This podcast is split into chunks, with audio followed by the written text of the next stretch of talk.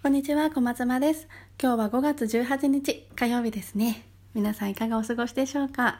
私のところはやっぱり梅雨入りしてですね、雨がずっと降り続けています。洗濯物がなかなか乾かなくて、子供たちがですね、制服が1枚とかしか持ってないので、毎日、あの、乾燥機そうをかけながら頑張って過ごしています。いや、大変ですね、この時期は。なかなかカラッと晴れてくれないので、大変ですけど夏になったら夏になったでちょっと暑いのも嫌だしなみたいな わがままなことを思っています皆さんはいかがお過ごしでしょうか？うんとですね、最近緊急事態宣言も入ってきてで私ですねこの1年前の緊急事態宣言の時はあの妊娠中っていうかまだもう本当に臨月ぐらいだったので本当に赤ちゃんの病気も分かっていてで生まれる時産声を上げられるかどうか分からないっていうような状況下だったんですよね。なのでその時になんかこう何かアクションをしようというふうには全く思ってなくってただ淡々とですねその無事に赤ちゃんが生まれてきてくれることであったりとか、かまあ、コロナがですね早く収まってくれて、まあ、今までの生活が戻ってくればいいなっていうふうにぼんやりとしか考えていませんでした。うん、でも今ですねこういった発信をするためにいろんな勉強をし始めてあこの緊急事態宣言中とかコロナがあってみんながこう困ってる時とかに一生懸命前を向いて頑張った人が今成果を上げてるんだなっていうことをすごく思い知りました。うん私はその時何をしてたんだろうって考えたらねそれこそその赤ちゃんの準備をまあしてたりとか、まあ、普通に在宅でオンライン秘書の仕事をしてたりとか家の掃除をしたりとかそう未来に別にそんなにたくさんつながるっていういうことをしてたわけではなかったんですよね。うん、だから今もそんなに1年前と大した、うん、変化はないその実績においてはですね。そう。でもこういった時にしっかりと頑張ってた方々っていうのは結構ですね今インスタグラムとか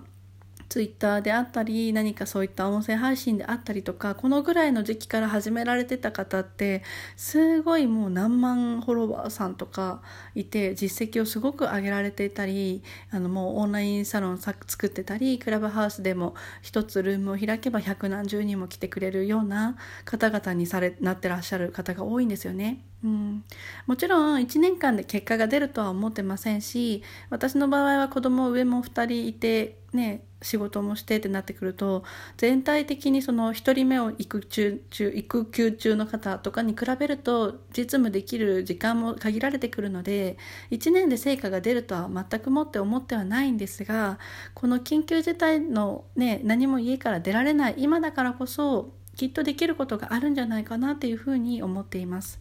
そうもし何かこの放送を聞いていてあなたも何かしないとなでも何をしていいかわからないなっていうふうに思っていたりとかあコロナ嫌だな早く前の生活に戻ればいいのになみたいな感じででも毎日の子育てとか家事に追われていたりとか仕事に追われていたりとかあると思います。でもですね、うん、この大変な時期だからこそきっとあなたにできることが絶対にあると思うんですよね。そうそれは本当にどんな小さなことでも構いません。何か SNS を頑張って一つ発信してみるとかでもいいですしその何かオンライン秘書の仕事とかをもしされてるんであったら何かクライアントに貢献できるようなスキルを一つ身につけてみるとかでもいいと思います。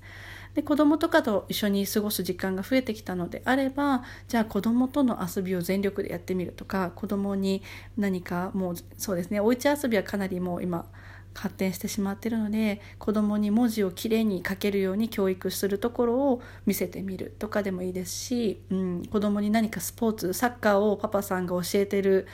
ところをなんかこう動画に撮ってそれをアップしてみるとかでも全然いいと思います。そう。なので何かですねそう自分にとっては大したことじゃないっていう思ってることであっても他の人から見るとえめっちゃそれすごいじゃんって思うこと本当にたくさんあります。うん。私もこういった発信をする時にどんな軸で発信しようかなって考えた時にあ自分には本当に何にもないなみたいな。そう。今まで 声が出ないですね。今まで仕事をしてきたりしたけれども今は結局主婦だしそんなに何か引きんでる実績とかもないしとか思って全然発信とかってあ無理だなって自分にはしたところで誰も聞いてくれないなんていうふうに思ってたんですよね。うん、でもそれでもいいんですよ。うん、別に誰が聞いてくれようがそう誰かがこうフォローしてくれようがそういうのはもう別に問題ではなくてそれではなくてまず自分がどうしたいかこの自分の未来をどうしていきたいかとかであったりそう 何か自分の中でこれは好きなんだよねじゃあこれを今までは自分の中でとどめていたけれども少し出してみようっていうふうにそうちょっとこうクオリティが低かったとしても確実にこう世間に出してみることが大切なんじゃないかなっていうふうに思います。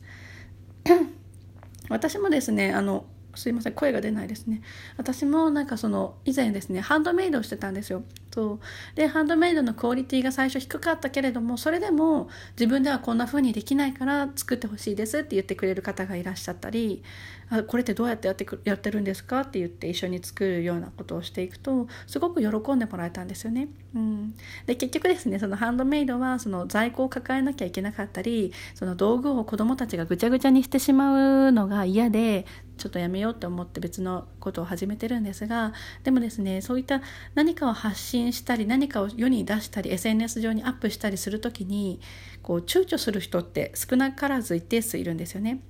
私の姉が結構それで例えば私もハンドメイド最初は結構下手っぴでそれなのに上げていたでちょっとずつちょっとずつ上げるからどんどん上手くなるじゃないですかでなってくると「えー、それさ」みたいな最初の時よく上げれたねみたいな私だったら絶対無理みたいなもっとちゃんと完璧にやってから世に出さないと恥ずかしいし申し訳ないし何か物を売るにしてもこんなクオリティで売ってて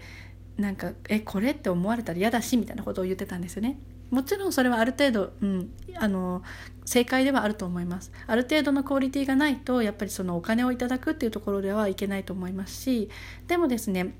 何だろうそのクオリティをもちろん上げることは大切なんですけれどもそのクオリティであっても欲しいって言ってくれる方もいらっしゃるっていうことを忘れてはいけないんじゃないかなっていうふうに思うんですよね。私が最初はその 練習も兼ねてっていうところもあってなんかやってたんですけれどもそれでもやっぱり全くもってその行動すらできないっていう方とかはいやいやそれでも嬉しいですって喜んでいただけたっていうことを忘れずに すいません声が出なくなってきましたね、うん、やったらいいんじゃないかなと思います。声が出ない。